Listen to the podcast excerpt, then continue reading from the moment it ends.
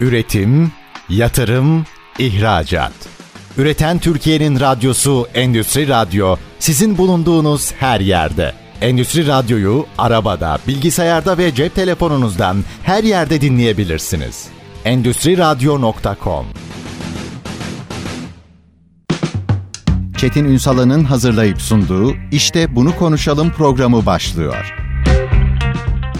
İşte bunu konuşalımdan merhabalar Türkiye'nin gerçek gündeminde sizlerle birlikteyiz efendim. Bugün eğitim konuşacağız. Birçok sektörde aslında farklı farklı şeyler konuşurken böyle dost sohbetlerinde de meclislerinde de veya programlarda da konuşurken işte bazen finans konuşuyoruz bazen bir üretimin teknolojisini konuşuyoruz. Fakat konuşmalar istisnasız dönüyor, dolaşıyor, geliyor. Bir yetenek yönetimiyle başlıyor. iki ama bu işi eğitimle çözmemizde devam ediyor. Şimdi o zaman bizim eğitimde bir takım ezberleri bozmamız gerekiyor. Bu konuda da Amerika'yı tekrar keşfetmeye gerek yok. Bizde keşfedilmiş yöntemler var. Dünyada keşfedilmiş, geliştirilmiş yöntemler var. İşte bugünkü konuğum aslında bütün bunları incelemiş, harmanlamış, getirmiş bir metodoloji oluşturmuş. Biz o metodolojiyi, modeli konuşacağız. Bugün konuğumuz Doğru Odak Okulları kurucusu Begüm Özdoğularlı Pandır. Sayın Pandır yayınımıza hoş geldiniz efendim. Hoş bulduk. Çok teşekkür ederim davet için. Estağfurullah. Birazcık bilginizi sömüreceğiz biz. Tabii ki seve Kamuoyu seve. adına. Tabii ki. Şimdi bendeki bilgi şu. Bu çok hoşuma gittiği için özellikle kullandım ve böyle girizgah yapmak istiyorum. Çin, Finlandiya, Amerika, Tayland beş benzemez gibi. Yani birbirinden çok farklı ekonomik modelleri olan, sosyolojik dengeleri olan ülkelerdeki 300'den fazla okulu inceliyorsunuz ve ondan sonra onu bir harman haline getirip bir model yaratıyorsunuz. Modele geleceğim. İlk önce bu incelemeyle başlayalım mı? Oradaki tecrübelerinizi aktarırsanız sevinirim.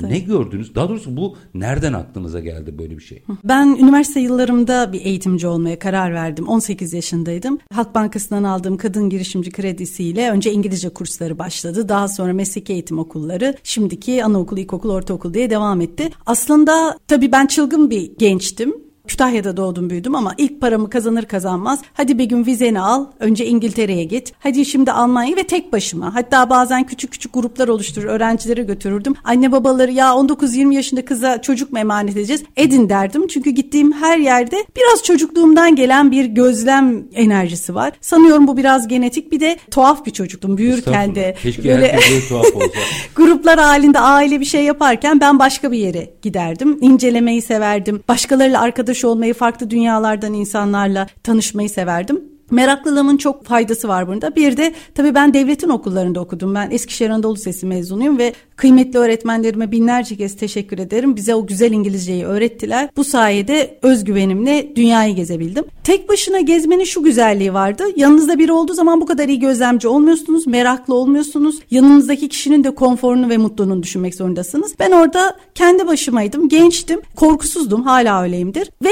büyük şehirler hiç ilgimi çekmedi. Yani Londra'ya giderim ama Londra ilgimi çekmez. Ya da Bangkok'a giderim ilgimi çekmez. Köylerin içine dalardım. Her coğrafyanın farklı bir kültür olduğunu gördüm. o Yani ülke içinde. Evet. Bir kere oranın iklimi, insanların yaşam biçimi, tarihten bu yana gelen kültürleri. Şimdi orada oluşmuş bir kültür var. Yaşadıkları savaşlar, anılar, güzellikler, kötülükler. Orada oluşan kültürü siz alıp bir başka yere getiremezsiniz. Ve hatta işin daha ilginci 2008, 2010, 2012 çok fazla Avrupa Birliği projesi yaptım ve Doğu Güneydoğu'nun Van, Bahçesaray, Mardin, Bilgeköy, Karadeniz, Akdeniz gezmediğim köy kalmadı. O 300 dışarıda gezmişimdir. Bir 600'de Türkiye'de gezmişimdir. Şunu gördüm. Mardin'de uygulayacağınız eğitimi Kütahya'da uygulayamazsınız. Antalya'da uygulayacağınızı İstanbul'da uygulayamazsınız. Hatta İstanbul'un Gebze, Tuzla tarafında uyguladığınızı Sarıyer'de uygulayamazsınız.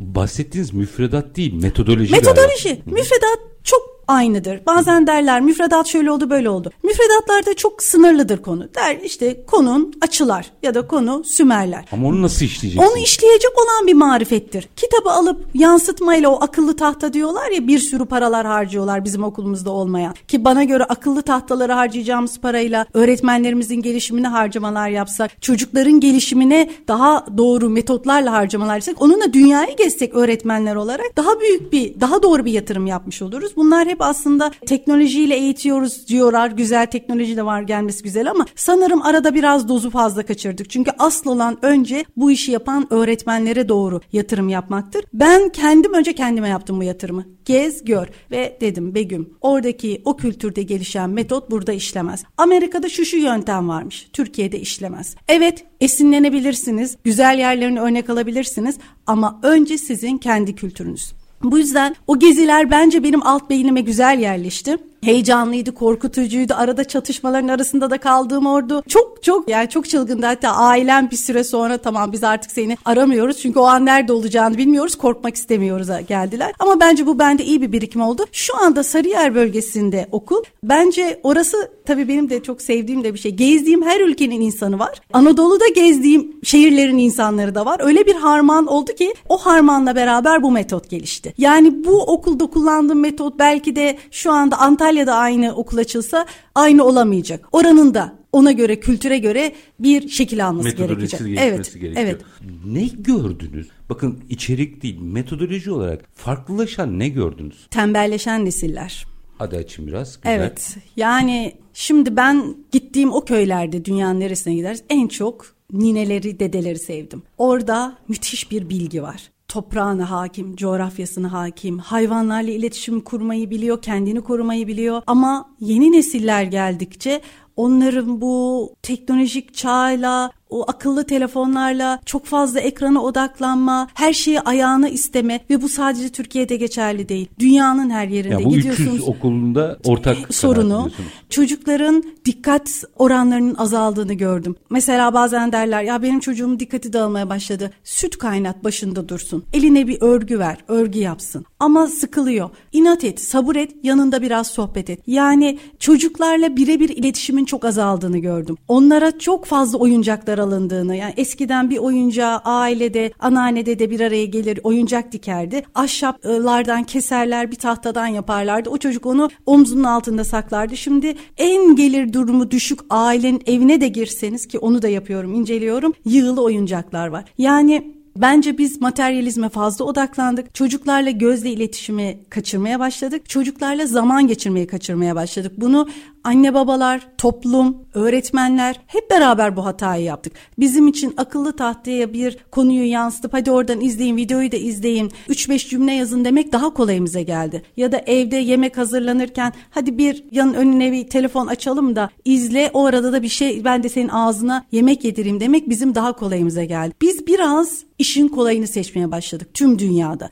Ben de bunun üzerine dedim yani ki. çocukların bir günahı yok. Bence yok. Hmm. Ve aslında onların en güzel de çağları. Yani ebeveynlerin ya da öğretmenlerin en fazla onların keyiflerini alacağı zamanlar o 2 yaş, 3 yaş, tabii 0-2 yaş o zaten anne, baba ve çocuk arasında kurulması gereken bağ için önemli. Sonraki yaşlarda 13-14 yaşına kadar, 13-14 yaşından sonra o çocuk yanınızda her şekilde durmayacak. Keşke o dönemleri dolu dolu yaşasak, özveriyle yaşasak ve bir konuda daha eksiyiz gözlem. Konuşmayı çok seviyoruz. Dertlerimizi söylemeyi çok seviyoruz ama gözleme eksik tutuyoruz. Bırakın şöyle bir yerde sakin sakin çocuğunuzu gözlemleyin. Arkadaşlarınızın çocuğunu gözlemleyin. Sosyal ortamı gözlemleyin. Toplum nereye gidiyor? Bu da biraz eksik kaldı. Yani gözlemi özveriyi, kafa yormayı biraz daha yoğunlaştırırsak bence o zaman o küçük dokunuşlarla bir sonraki nesillere çok şey aktarabiliriz. O gözlem kısmına girdiğinizde zaten o metodoloji de gelişecek. Hatta bazen onu diyorum bir anne baba bana öyle bir fikirle geliyor ki çünkü iyi gözlem yapmış. Hmm. Gözleme ihtiyacımız var. Bu arada konuşma meselesini iki tık açmanızı rica edeceğim. Konuşmayı çok seviyoruz da dinlemeyi sevmiyoruz. Evet. Keşke dinlesek. Çok monolog evet, her şey. Evet. Evet maalesef maalesef. Orada bence bizim çocukluğumuzu hatırlayın.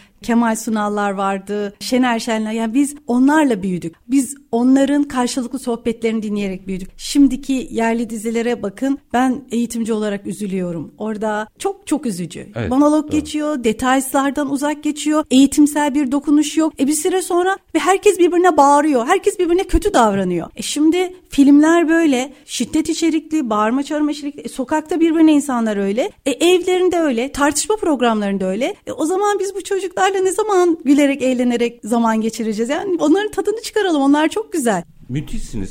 Ve diyorsunuz ki bu dünyanın her yerinde gördüğümde yani demin az önce saydım ya Çin ve Amerika işte Tayland veya Avrupa'nın bir yer her yerde aynı sıkıntı var o zaman. Kesinlikle. O küçük köylere kadar girdi. Tamam teknoloji güzel akıllı telefon olsun ama dengeyi bilemedik. Dengeyi kaçırdık. Dengeyi kaçırınca her yerde tek tip çocuklar oldu. Birden bir şeye merak salıyorlar. Bütün dünya gençleri onun arkasından gidiyor. Sonra ondan sıkılıyor. İki ay sonra başka bir yere gidiyor. Eskiden bir pop sanatçısı ya da bir caz müzik sanatçısı çıktığı zaman uzun yıllar adından bahsederdi. Şimdi ona dikkat ediyorum. Amerikan pop müziğinde bile en fazla 3 ay barınıyor Tabii. bir şarkıcı. Herkes şarkıyı hatırlıyor, şarkıcıyı Evet, evet yok kimse. oluyor. Oysa gönül bağı kurulmalı. Onunla anıların olmalı. Şimdi derler ki 90'lı yılları unutmuyoruz. Çünkü biz o dönemlerde derin derin dinledik. Onları izledik, takip ettik konserlerin. Onlara değer verdik, kıymet verdik. O kıymet verdiğimiz sanatçılar da bizimle beraber beslendi. Biz birbirimize değer vereceğiz ki besleneceğiz. Bazen bir küçük araştırmam da oldu keşke bir özel okulu kurucusu değil bir başka bir platformda halk için hiçbir karşına para almadan yaptığım bir iş olsaydı ama bu böyle gelişti. Şunu gözlemliyorum. İnsanlar gelirlerinin en az yüzde kırkını çocuğunun okulu için harcıyor. Yüzde kırkını çocuğunun okulu için harcarken Akşam beş buçuk altıda evde olmuyor. Sekizde evde oluyor. Çocuk bakıcının elinde. Anne baba geç saatlere kadar çalışıyor. Evde bakıcıyla kalıyor. Çocukla birebir ilgilenen çok az. E peki o fide, o fide yavrusu su görmüyor. Can suyunu tam olarak almıyor. Ama siz onun okulu için gece gündüz çalışıyorsunuz. İnanın bazen bazı aileleri okulumuza kayıt yaptırmamaya ikna ediyorum ve eve gidip eşime mutlulukla yaşasın bugün kayıt yaptırmamaya ikna. Neden? Çünkü gelirinin üstündeydi ve ben onun gelirinin yüzde otuzunu yüzde kırkını okula vermesini istemiyorum. Nereye versin? Çocuğuyla seyahatlere gitsin. Daha az çalışsın. Mesai yapmasın. Eve erken gitsin. Çünkü ben ne yaparsam yapayım bu işin sadece yüzde otuzuyum. Kalan yüzde yetmiş anne babada. Burada galiba şeyi hatırlatıyorsunuz bize öğretimin yanına bizim eğitim öğretim derdik hatırlar mısınız? Tabii ki. Marif dediğimizde Tabii ki. eğitim öğretim. Tabii ki. Biz çok öğretim odaklı kaldık. Evet. Evet, evet. Hele ki bu çağda çocuklar her yerde bilgiye ulaşabiliyorlar. Doğru. Ya eğitim, ya. orada ya. öğretmen vesaire, ya. rol modeller ya. onları kaçırıyoruz gibi ya. geliyor bana. Şimdi bugün için aklımız karışık ama sizin bahsettiğiniz uyarı eğer bir şeyleri düzeltemezsek dünyada sadece bizde değil yarına ilişkin de riskler görüyorsunuz anladığım kadarıyla. Çok büyük riskler görüyorum. Diyorlar ki neden çocuğa süveterini ördürüyorsun ya da köydeki hanımlara örgü yaptırıp getiriyorsun? Neden ev hanımları dikiş yapıyor getiriyor çocuklar onlara yardım ediyor? Neden yemeklerini kendisini? Kantin yok diye iki sene üç sene üstelik kantin çalıştırsam birçok para da kazanabilirdim. İtirazlar aldım. Hep bunları gördüğüm için. Tüketmesinler, sağlıklarına dikkat etsinler, olanla yetinmeyi bilsinler, yardımlaşmayı bilsinler, paylaşmayı bilsinler. Çünkü çoğu da tek çocuk, en fazla iki çocuk. Genelde bir de çekirdek aileler, hele büyük şehirlerde amca, teyze, dayı, hala kavramları da az, sosyal ortam düşük. Okulda sadece yapacağı 3-5 çocukla sosyalleşmek. Bu çocuk ileride kiminle ne paylaşacak? Bunu bunları gördükçe dedim ki Begüm evet bu işi para karşılığı yapıyorsun. Ama bir dürüst ol,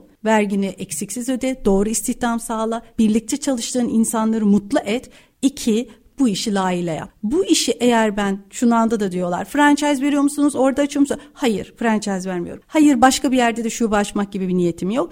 Ben sadece elimdeki o 170 kontenjanlı okulumda burslusuyla normal öğrencisiyle elimden geleni yapmak farklı farklı ülkelerden olan insanlara ve gelen her insana göstermek. O tarladaki çalışma anları oradan nohutu topluyor, ayıklıyor günlerce. Aman Allah'ım öğretmenim bu benim topladığım nohut mu diyor. Barbunyayı eve götürüp ayıklayabilir miyim? Öyle bir heyecan ki bizde kelle paça çorbası vardır. Ben eminim Canan Karatay gibi doktorlar beni çok seveceklerdir. Kelle paça çorbası yenildiği günlerde küçük yaşta çocuklar önce bir süre sonra öğretmenim bütün tabağı yedim. Çünkü bilirim ki o kelle paça çorbası o çocuğun tüm besin değerlerine faydalıdır, gelişimine faydalı. Buna bir delinin kafa yorması gerekiyor. Sanırım ben o deliyim. Estağfurullah. Bence yani delilik görecedir. Bazen herkesin deli olması lazım. Bir Bakırköy doğma büyüme Bakırköylü olarak bunu da gururla söyleyebilirim. Şimdi kısa bir araya gideceğim. Tamam. Aranın ardından o metodolojiyi biraz açalım. Tabii ki. Kaygınızı çok iyi anladım. Çünkü yıllar önce aynı şeyi Tarık Akan'dan dinlemiştim. İkinci bir Muhteşem şubu açmamasının nedeni buydu. Evet. Bu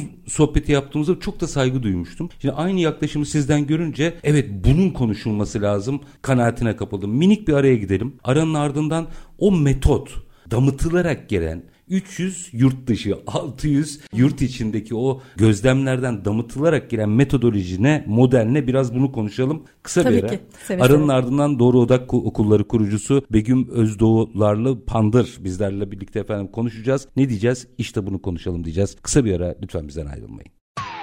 Üretim, yatırım, ihracat. Üreten Türkiye'nin radyosu Endüstri Radyo sizin bulunduğunuz her yerde. Endüstri Radyo'yu arabada, bilgisayarda ve cep telefonunuzdan her yerde dinleyebilirsiniz. Endüstri Radyo.com Kısa bir aranın ardından işte bunu konuşalım da tekrar sizlerle birlikteyiz. Konuğumuz Odak Okulları kurucusu Begüm Özdoğularlı Pandır ve 300 bu bunu çok sevdim ben. 300 yurt dışında ama 600 de yurt içinde okulu, lokasyonu Her yeri. inceleyerek Evet. oluşturulmuş bir model. İpuçlarını verdi aslında Begüm Hanım bize ama şimdi bir A'dan Z'ye bir konuşalım. Nedir farklı olan? Bir metodolojiyi anlatabilir misiniz bize? Tabii. Ve tabii bunun sonunda çıktılarını da rica Tabii ki. edeceğim. Tabii ki. Ben şuna inanıyorum. Her kurumun başındaki kişi kendi karakterini, hayata bakış açısını metoduna yansıtır. Yani sizin benden çok zıt karakter birinin bu metodu ne kadar doğru uygulayacağını bilmiyorum. Ben şahsım adına doğayı çok severim, hayvanları çok severim, sanatı çok severim, bilimi severim, doğru kullanılan bilimi çok severim. Bu zaten içselleştirdiğim bir şeyse bunu kendiliğimden, damarlarımdan, birlikte çalıştığım insanlara, öğrencilerime yansıtırım. Sanat çok önemli. Çok iyidir diyaloğum sanatçılarla, Türk sanatçılarına birçok kıymetli sanatçıyla hep iyi dostluğum vardır. Onlardan çok destek aldım. Ve geleneksel sanat. Şimdi Okulda Rus öğrenci var, Türk var, Ukraynalı var, Alman var, birçok farklı ülkeden. Her ülkenin geleneksel sanatını öğrendim. Geleneksel el sanatı. Birbirine de bu arada çok benziyor. Yani aslında tüm dünya ortak kültürden geliyor. Bir Rusya'ya gidin gezin, Ukrayna'yı gezin. Hep Türkiye ile çok benzer o 300 sene öncesinde kullanılan elbiseler, kıyafetler, e, yemek yeme biçimleri, tahta kaşıkla o kadar benzer ki aslında aynı yolda buluşuyorsunuz. Demek ki aynı yerden yola. İnsanlık tarihi bu. E tabii ki tabii ki. Orada tarihte de insanın ruhuna iyi gelen sanat olmuş ve Özellikle ben özel durumlu çocuklarda da dikkat ediyorum. Özel durumlu çocuklarımızda kaynaştırma öğrencilerimiz de var. En fazla sanat ilgisi olanlar onlar ve sanat üzerinden onların güçlü yönlerini çok muhteşem hale getirebilirsiniz. Ve bence çok iyi icatlar da özellikle o çocuklardan çıkabilir. Yeter ki onu keşfetmeyi bilin. Her çocuk bir enstrüman çalmalı. Bu zaten köy enstitülerinde de vardı.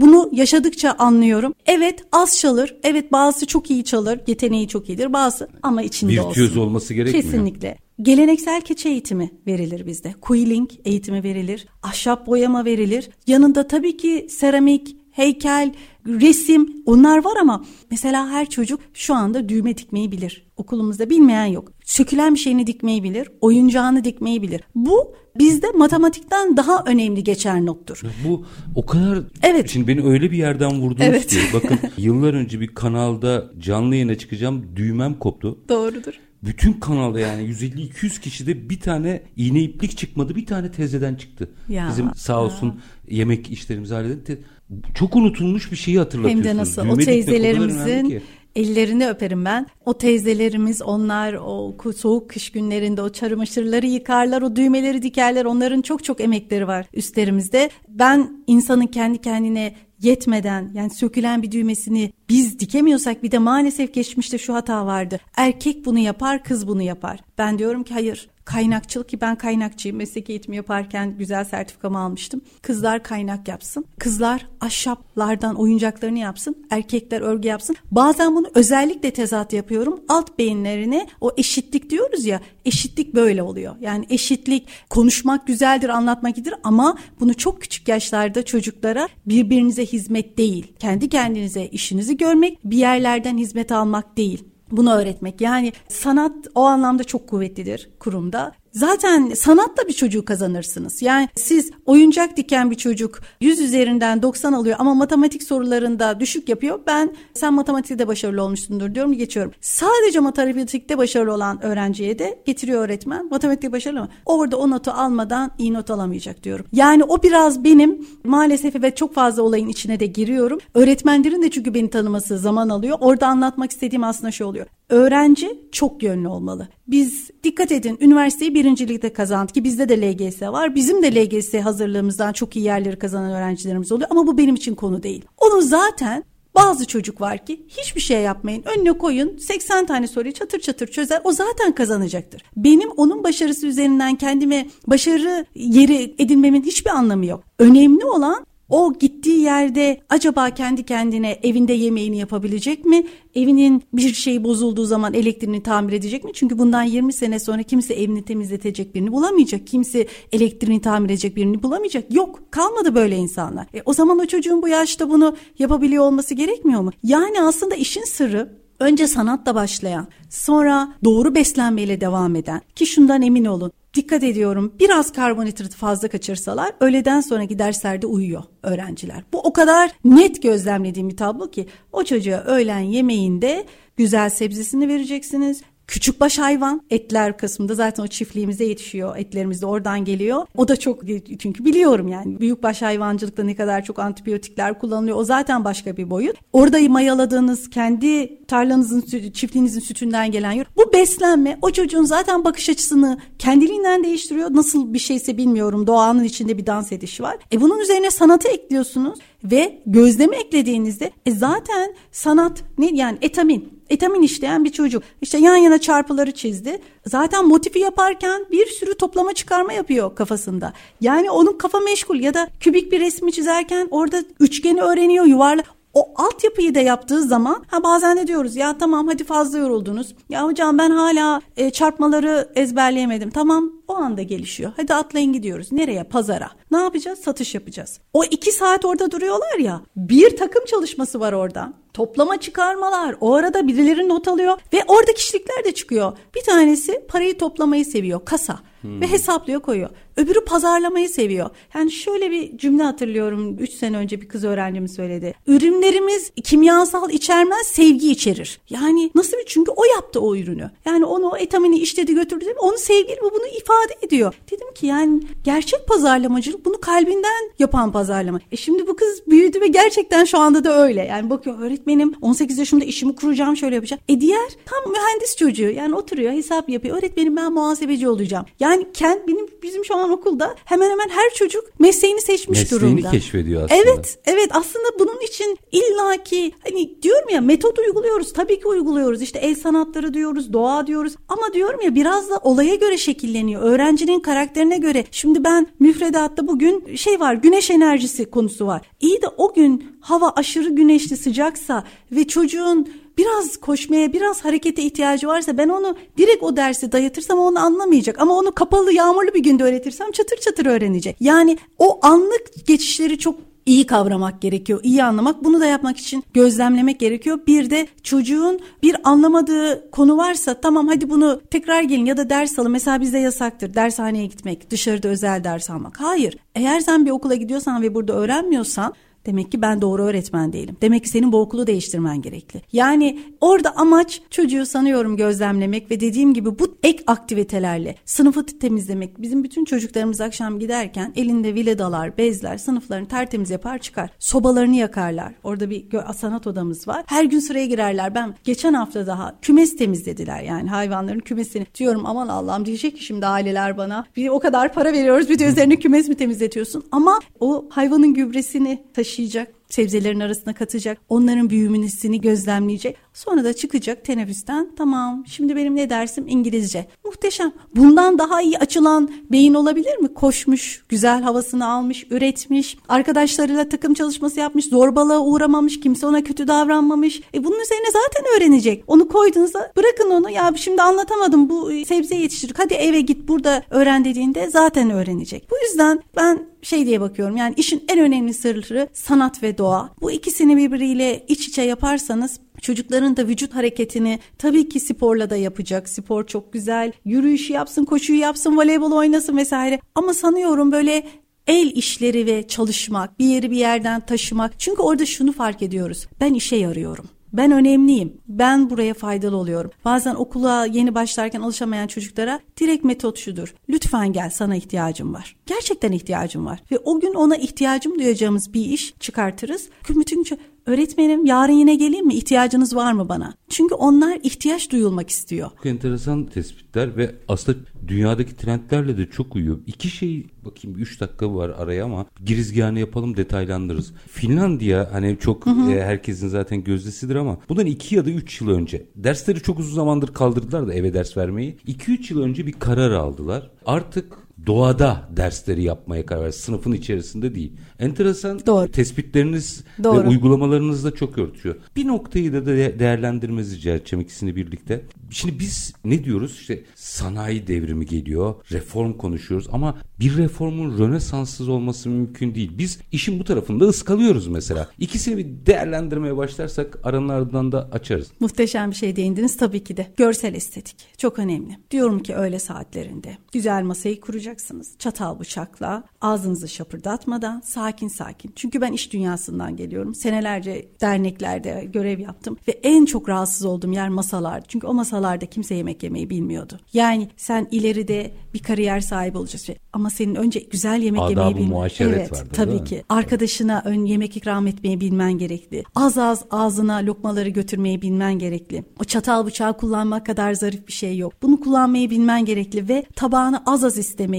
Dikkat ediyoruz böyle büyük davetlerde. Çok üzülüyorum. O masalara gelen yemekler yarım yarım bırakılıyor. Gereksiz fazla davetlerdeki o şey ne gerek var mı? Yani bizim akşamları 2-3 lokma atıştırmalık bir şey bize yetmiyor mu? Yani çocuklara bu yüzden yarı boş mideyle kalksınlar. Karınlarını tıkamasa doyurmalarının onlara bir faydası yok. Geleceklerine de bir faydası yok. Sadece onları ileride aç gözlü bireyler yapar. Bu yüzden sanat da aslında yani sanat bunun da içinde var. Yemek yemek, onun maşiretini bilmek. Bugün Charlie Chaplin kılığındaydı ki bugün de yanınıza affınıza sıyırarak bu kılıkta geldim. Charlie Chaplin'in klibinde çok güzel gösteriyor. İzlemesini çok isterim. Keşke bütün aileler çocuklarına da izletse. Beraber çocukla oturmuşlar. Ellerinde krepler var. Pekmezleri sürüyorlar, yiyorlar. Charlie yanındaki çocuk ve ikisine eşit paydaş veriyor. Pekmezler eşit, krepler eşit. Çocuk bunu da istiyorum diyor. O orada hemen tutuyor. Hayır. Aynı metot bizde de var. Sen hakkın olan paylaştığın kadarını isteyeceksin. Yiyeceksin. Gerekirse o gün biraz aç kalacaksın. Önemli değil ama önce paylaşmayı bil. Bunlar o kadar önemli kavramlar ki işte bunlar sanat aslında bu o Charlie Chaplin'ler, Kemal Sunal'lar, Tarık Akanlar onlar durup dururken Barış Manço'lar bu dünyaya gelmedi. O şarkılar durup dururken yapılmadı. Doy, doy artık. Aç gözlü olma. İş dünyasında da hani diyoruz sürdürülebilir yaşam. İşte çok şubeler açtık. Aman işte yemek sıcak kapında vesaire. İyi de bunun bir sonu olmalı. Yani bırakalım da bir gün de aileler evinde kendileri yemek yapsınlar değil mi? Ayaklarına servis gelmesin. Müthişsiniz. Minik bir araya gideceğim. Aranın ardından bunu birazcık daha açalım istiyorum. Çünkü siz aslında bir eğitim metodolojisi anlatırken bunun yetenek yönetiminden iş dünyasındaki davranış modellemesine kadar birçok şeyden bahsediyorsunuz. Doğru. Üzücü olan şu ki bunların hepsi bizde varken unuttuğumuz şeyleri hatırlatıyorsunuz ya. bize. O yüzden ekstra kıymetli. Minik Çok gidip ederim. açacağız meseleyi. Doğru Odak Okulları kurucusu Begüm Özdoğularlı Pandır'la sohbetimiz devam edecek. İşte bunu konuşalım diyeceğiz. Lütfen bizden ayrılmayın. Üretim, yatırım, ihracat. Üreten Türkiye'nin radyosu Endüstri Radyo sizin bulunduğunuz her yerde. Endüstri Radyo'yu arabada, bilgisayarda ve cep telefonunuzdan her yerde dinleyebilirsiniz.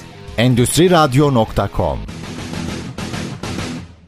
Kısa bir aranın ardından işte bunu konuşalım da tekrar sizlerle birlikteyiz. Ezber bozarak eğitimi konuşuyoruz. Konuğumuz Doğru Odak Okulları kurucusu Begüm Özdoğularlı Pandır. Bir daha hatırlatayım. Belki ilk kez radyolarını açan dinleyicilerimiz olur. Dünyada çok farklı kültürlerde Çin, Finlandiya, Amerika, Tayland 300 okulu hatta kendi aktardığı bilgi 600 noktayı da yurt içinde değerlendirdikten sonra onu harmonize ederek aslında bize eskiden çok bildiğimiz şeyleri çok çok güzel hatırlatan bir model yarattı. Şimdi anladığım kadarıyla bir kere hani hep bugünlerin en popüler konularından birine değineyim. Yetenek yönetimi. Biz okulda yeteneği keşfetmeden daha sonra Nasıl bir yetenek yönetimi yapacağız? Sıkıntılar Maalesef. buradan başlamadı mı? Maalesef. Kişisel gelişim 13-14 yaşına kadar tamamlanır. 25-30 yaşından sonra kişisel gelişim eğitimi aldım, kitabı okudum. Tabii ki de faydalanırsınız bir şekilde ama asıl olan o yaşlarda almaktır. Bunu nasıl anlarsınız? Çocuğa o ortamı sağlayarak. Önce huzur. Evde huzur, okulda huzur. Ve şöyle bir merakla yanına gittiğinde birinin ben bunu merak ettim öğretmenim ya da anne baba dediğinde aa dur bakalım bir dinleyelim bir gözlemleyelim çal bakalım ya da yap bakalım ya da aa bu konuda değişik bir yorumla geldin bana. Ben acaba sana buradan mı dokunsam? Yani aslında o kendi yeteneğini biliyor ve keşfediyor ve üzerine gitmek istiyor. Sadece bizim ona o yolu açmamız gerekiyor. O da neyle olur? Ona önce iç huzuru sağlamak doğru beslenme, güzel müzik dinletme, güzel arkadaş ortamları sağlama, evde o huzuru sağlama, biraz genlerimize bakma. Büyük büyük dedesi neydi? İşte makine mühendisiydi. Şunu çok iyi. Aa, dur bakalım. Eline iki tane ahşap verelim, lego verelim nasıl birleştirecek? Bunu vidalamayı başarabilecek mi? Bazısı şiir yazar. Bu aslında o kadar ben bizim okula gelen çocukları öğretmenlerimizle beraber bir ayda her şeyini görüyoruz. Bunu başarabilir. Burada kuvvetli, burası çok kuvvetli alanı değil. Bu kuvvetli alanı nasıl güçlendiririz? Bunun için diyorum ya biraz kafa yormak gerekiyor. Biraz sadelik gerekiyor. Kalabalıklardan uzak tutmak gerekiyor. Çok kalabalık bir sınıftasın. Evet tamam kalabalık sınıfta da insanlar. Geçmişte kalabalık sınıflar şöyle iyi yönetiliyordu. Çalıştırılıyordu çocuklar. Köy okulu. Birisi odunu taşırdı. Birisi sobayı yakardı. Birisi öğretmeni derdi. Hadi sen şimdi bunu yap. E şimdi sıcacık bir sınıf sunuyorsunuz. Karşısında sıfır yeni alınmış akıllı tahtalar, önünde birinci sınıf bilgisayar, muhteşem kıyafetler giymiş gelmiş. E bu çocuk aslında mücadele etmeden gelmiş. Kapının... Bir de yalnız orada öğretmenlere de bir, şimdi bakın 45 kişilik sınıflarda çoğumuz okuduk. Doğru. Fakat her öğretmen için söyleyebilirim. İstisna belki öğretmenler vardır onları bir kenara koyayım ama her öğretmen o 45 çocuğu da secdesine kadar tanırdı. Tabii ki evlerine giderlerdi. İsmini bilirdi, her Tabii şeyi ki. bilirdi. Şimdi oradan buraya o zaman öğretmeni de hani Allah rahmet eylesin Kel Mahmut tiplemesi der ya okul dört duvar olan yer değildir. Orada öğretmenin de farklı olması gerekiyor sanıyorum ilk önce. Ben şanslıyım ki 6 senelik anaokul, ilkokul, ortaokul bu bina ile beraber tecrübeyle güzel bir ekip kurduk. Sağ olsunlar şu anki ekibimiz çat kapı bir öğrencinin evine gidebiliyor. Yanıma gelip ben bugün bunu gözlemledim diyebiliyor. Çünkü ilk zamanlar bu işi tek başıma yapıyordum. Evet dediğiniz öğretmenlik modeli. Bu çocuk niye geldi? Neden sabah kahvaltısını yapmadan geldi? Hep ailelere söylediğimizdir. Lütfen evde kahvaltısını yapsın ve lütfen kahvaltıyı o hazırlasın. O sizin adınıza hazırlasın. Siz sadece ama öğretmen. Hayır, o ona çok iyi gelecek. Okula gelen çocuk müşteri değildir. Değildir. Değildir. Zaten benim üzüldüğüm de bu oluyor. Evet keşke binlercesine dokunabilsem ama her yıldız olarak görüyorum her birini. Neden öyle bakarsanız zaten okula gelen çocuğu müşteri gibi görüyorsanız okul açmayın. Kurucu. Çünkü okul ben hep onu söylerim. Babamın da hep bir lafı vardır. Begüm bu kadar emeği, bu kadar iyi ticaret bilgisini eğitimde değil şu şu al satışında yapsaydı Türkiye'nin en zengin insanı. Çok doğru. Bu işi çok iyi bilirim. Ama ben eğitimciyim ve bunu seçtim ve para kazanmak birinci amacım olmadı. Bu yüzden böyle çok fazla zincir okul ya da işte burada franchise bu bir süre sonra siz öğrencinizin adını bilmiyorsanız, ailenin nasıl insanlar olduğunu bilmiyorsanız, o okulu açmışsınız, o parayı kazanmışsınız bunun hiçbir önemi yok. O para gelir ve bir şekilde gider. Ama eğer o çocuğu kazanırsanız o yıllarca sonrasında o çocuğu sahnede bir yerde evet başardı işte ben bunu zaten gözlemlemiştim ve bu çocuğun bu işi yapması için emeği vermiştim derseniz siz o zaman başarılı bir eğitimcisiniz. Ki eskiler bunu yapıyorlardı. Giderlerdi. Aa, bazen hatırlıyorum ben de kendi ilkokul öğretmenimden. Aa bir şey keşfettim. Aa bu çocuk çok düzensiz. Neden acaba? Dur bakayım mı? E çünkü evinde düzen yok. Siz ne yapıyorsunuz evde? Aa anne baba kavga. Hayır kavganızı evde yapmayacaksınız. Ama bunun için bir emek gerekiyor. Bu sadece sınıfa girdim. Hadi güzel 3-5 ders anlattım değil ki. O emeği vermek. Anne babanın da biraz daha bazen velileri onu derim. Ya biz istersek sizi her gün şunu yaptım mı bunu yaptım efendim harika gün. Bunu bize sormayın. Eti senin kemiği benim. Bunu yapın. Eski, eski usul. Eski usul. Bize güvenin. Biz bir şeyi bilerek eğer yapıyorsak bilerek isterek bilin ki onun iyiliği için eleştirin ama bekleyin. Bu yüzden sanki biraz ve ebeveynler ve öğretmenler arasında birbirini mutlu etmek biraz daha odak konusu oldu. Ben söyleyeyim size. Ebeveynler okul üzerinde baskı kuruyorlar. Okullarda öğretmenlerin arkasında durmuyorlar. Kral çıplak bu.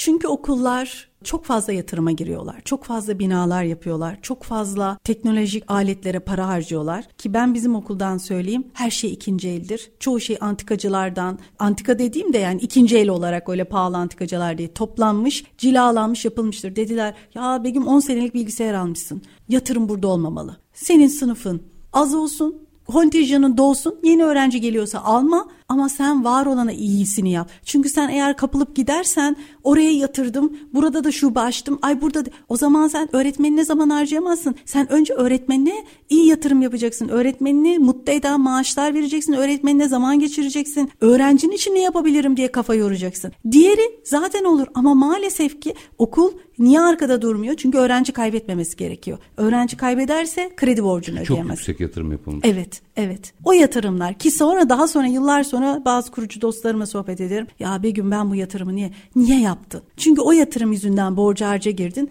Bir süre sonra o çocuğu öğrenci olarak görmedin, bir kafa hesabı olarak gördün. Sistem böyle. Sen ne kadar iyi bir insan olursan ol, ne kadar iyi bir niyette bu işe girersen gir, maalesef bu işin sonu buraya gidiyor. Bu yüzden diyorum ki aman Begüm yani kredi borcuna girme. Onu benim diyorum tarla en güzel yatırım tarladır. 300 dönüm tarla var. Gitsin çocuklar eksin bitsin oradan al. Oh ne güzel şimdi traktörümü alayım. Aa ikinci el traktörü. Bunlar benim keyiflerim. Bunlarla gelsin geçsin. Bu ay şu kadar paramız birikti. Onunla bunu alalım bu. Çünkü eğitimcilikte eğer derseniz ciroyu artırdık. Bazen onu soruyor gazeteciler. Cironuz kaç ne kadar ediyor? Bana bu sorularla gelmeyin diyorum. Ben istersen bunun alasını yaparım. Her yerde açarım. Oh ne güzel finansal ama konu bu değil. Konu insana dokunmak ve hep bahsedilir e, Silikon Vadisi'nde. Bütün mühendislerin çocukları 10-12 yaşına kadar ellerine tablet verilmez. Örgü örerler. Peki onlar dünyaya teknolojiyi satarken neden kendi çocuklarına el örgüsü öğretiyorlar? Çünkü biliyorlar. Erken yaşta bu kadar teknolojiyle iç içe olan, bu kadar akıllı telefonların arasında olan bir çocuk büyüdüğü zaman mesleki olarak daha iyi bir yere gelmeyecek ki. Yani burada hep biraz işin maalesef kolaycılıkları var. Kapitalizme biraz fazla alışmacılık var. Biraz ben şunu da fark ediyorum. Mesela insanlar neden şirket bir şeyleri çok büyütmek ister, çok para kazanmak ister.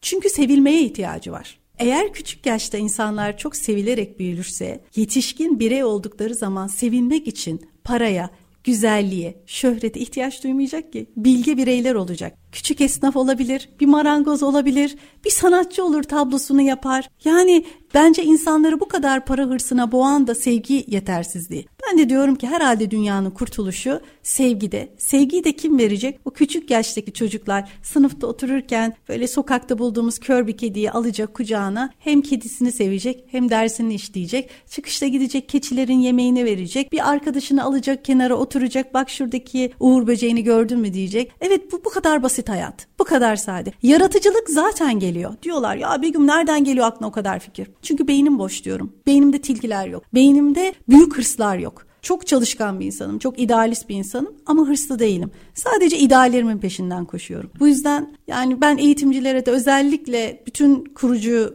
dostlarıma ve meslektaşlarıma önerim lütfen borçlara harçlara girmesinler. Lütfen kurumlarını büyütmek için şubeleşmek, ek bina çıkarmak, kontenjanı artırmak gibi yatırımlara girmesinler. Önce elimizdeki çocuklara verebileceğimizin en iyisini verelim. Öğretmenlerimizi mutlu edelim her anlamda, maddi manevi her anlamda. İnanın zaten küçük çocuk eline kodlama dersine bilgisayarı verdiğinizde iyisini de verseniz bozuyor, kötüsünü de verseniz bozuyor. E bırakın o eski bilgisayarda öğrensin. Bozuyorsa sıkıntı yok. Tabii doğru Bozuyorsa söylüyorsunuz. sıkıntı yok. Bir de e, aman bozma diye başlayan bilgisayar vermeler var. Ya ya. O çocuk kurcalamaya kurcalayamıyor ki onu da. Ya. Bozuyorsa sorun Çünkü yok yatırımı bence. büyük yapmış. Evet yani bu araya giderken söylediğim noktayı biraz daha açarak bitirelim. Bu 5 dakikamız var ama bizim ihtiyacımız olan bir kere sanatsal bir bakış açısı. Evet. Şu aşağıdakilerden hangisi aşağıdadırdan bir kurtulmamız gerekiyor anladığım kadarıyla. Evet kesinlikle. Bu kadar çok okul dünya çapında bakıp görüp buraya gelip bu modeli yarattıktan sonra anladığım kadarıyla Anadolu'yu gözlüğünüzde de ha bu burada ya işler kanaati öyle oluşuyor. Doğru. Çünkü her yer ayrıdır diyorsunuz. Çok mu zor bunu dönüştürmek? Çünkü çok, Çok basit. maliyetli mi demeyeceğim. Asla maliyetli değil. Değil. Yani bugünkü eğitim tırnak içerisinde eğitime harcadığımız paralarla mukayese ederseniz anlattığınız şeyler maliyetli değil. Çok basit. Bunun için bir özel okula da çocuklarını göndermelerine gerek yok. Bütün iş anne babada, ebeveynlerde, sosyal ortamda anne babadan birini kaybetmişse çocuk, aile bireylerinde. Bana göre çocukla ilgilenmek, gözlemlemek, daha fazla zaman geçirmek, gördüğü yeteneğin üstüne gitmek, emek vererek bu iş çok basit çözülebilir. Diyecekler ki evet ben çok deli gibi gece gündüz emek veriyorum bunun için ama sadece şunu düşünerek yapıyorum. Düşünmek zorundayım diyorum. Çünkü genel olarak düşünüldüklerini düşünmüyorum diyorum. Yani başkalarının düşünmediğini düşünmeliyim. Çünkü o çocuklar için yeterince düşünülmüyor, yeterince emek harcanmıyor diyorum. Ve Yani velilere hep gözlemim öncelikleri çocukların okullar için para harcamak olmasın. Öncelikle onlarla ilgilenmek ve seyahat. Seyahat çok önemli yani. Çok seyahat etmeliler. Anadolu ben bir Anadolu kızıyım. Kütahyalıyım.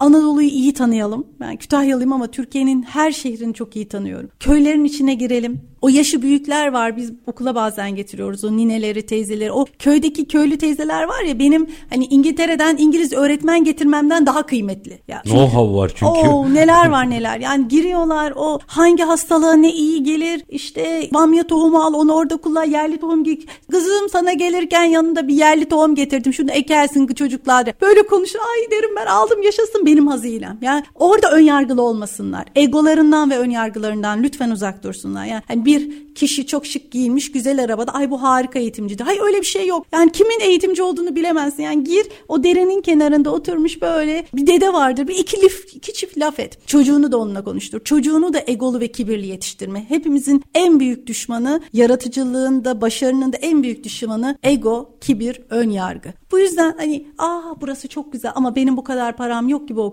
Düşünmesinler onu. Ben ne yapabilirim? Allah bana böyle bir evlat verdi. Ben onun geleceği için ne yapabilirim? Bazen özel durumlu çocuğu olan aileler. Hep söylüyorum. Lütfen en melek çocuklar özel durumlu çocuklardır. Onun melek olduğunu kavra. Ona hakim ol. Araya birilerini sokma. Bir eğitimci tuttun o bakıyor ve hayır. Sen hakim ol. Bir süre sonra onun ne kadar melek ve doğru işlendiği zaman en yaratıcı, bu dünyaya en iyi izler bırakacak bireyler olduğunu bil. Arkasını göreceksin. Einstein'ın sevdiğim bir sözü vardır. Her çocuk dahidir. Doğru. Ama bir balıktan ağaca çıkmasını beklemeyin. Kesinlikle. Der. Galiba bakış açısını burada değiştirirsek aslında potansiyel olarak da bu ülkenin çocukları çok çabuk işi döndürebilecek kapasitede. Hem de nasıl? O tecrübeyle o çocukları buluşturabilirsek olayı bitireceğiz Hem de nasıl? galiba. Hem de nasıl? Ondan sonra katma değerli üründe çıkar, Tabii ki. buluşta çıkar, Tabii ki. para kazanan reel sektörler, Tabii ekonomiler yaratırız. Ama tabii oradan gelen paraları da kasalara değil yine yatırıma E, tabii bu, ki, bu tabii tip ki. şeylere harcamak gerekiyor. Tabii ki. Sadece okul için söylemiyorum. Bütün reel sektör Tabii ki maalesef söylüyorum. dolar kurunu takip etmenin kimseye bir faydası Yüreğinize yok. Sağlık. Ee, ben hep söylerim dolar kuru faiz enflasyon printer'daki çıktıdır. Bilgisayara ne yazdığınıza dikkat edin diye. Son bir cümle, son bir mesaj. Ne demek istersiniz? Ben diyorum ki hepimizin içinde bir sevgi seli olduğunu biliyorum. Sevgiyi, emeği, sanatı, doğayı lütfen yeni nesillere aktaralım ve onlara tertemiz doğa, güzel bitkiler, güzel hayvanlar, güzellikler bırakalım. Birinci misyonumuz bu olsun. Önce kendimiz değil, önce onlar olsun. Gerisi kolay zaten diyorsunuz. Aynen öyle. Çok Sayın teşekkür Pandır, ederim. çok teşekkür ediyorum. Çok keyif aldım. Çok ümitlendim. Keyifli bir işte bunu konuşalımdı. Yüreğinize sağlık efendim. Ben teşekkür ederim. Var olunuz. Sağ olun sizler de. Efendim bugün bir metot üzerinden aslında bir yaşam konuştuk. Sayın Pandır'ın anlattıkları gördüğünüz gibi aslında böyle uzayda bulunmuş bir şey değil. Çok bizi bize anlattı. Unuttuğumuz şeyleri anlattı. Bunları dünyadaki gelişmeleri de doğru okuyarak bir metot haline getirdiğinizde çözüm çıkıyor. Demek ki çözüm mucizede değil. Çocuğunuza ya da işinize emek vermede gizli. Biz her zamanki gibi bitirelim. Bugün konumuz Doğru Odak Okulları kurucusu Begüm Özdoğularlı Pandır'dı. Her zamanki gibi bitirelim. İşinizi konuşun, işinizle konuşun. Sonra gelin işte bunu konuşalım. Hoşçakalın efendim.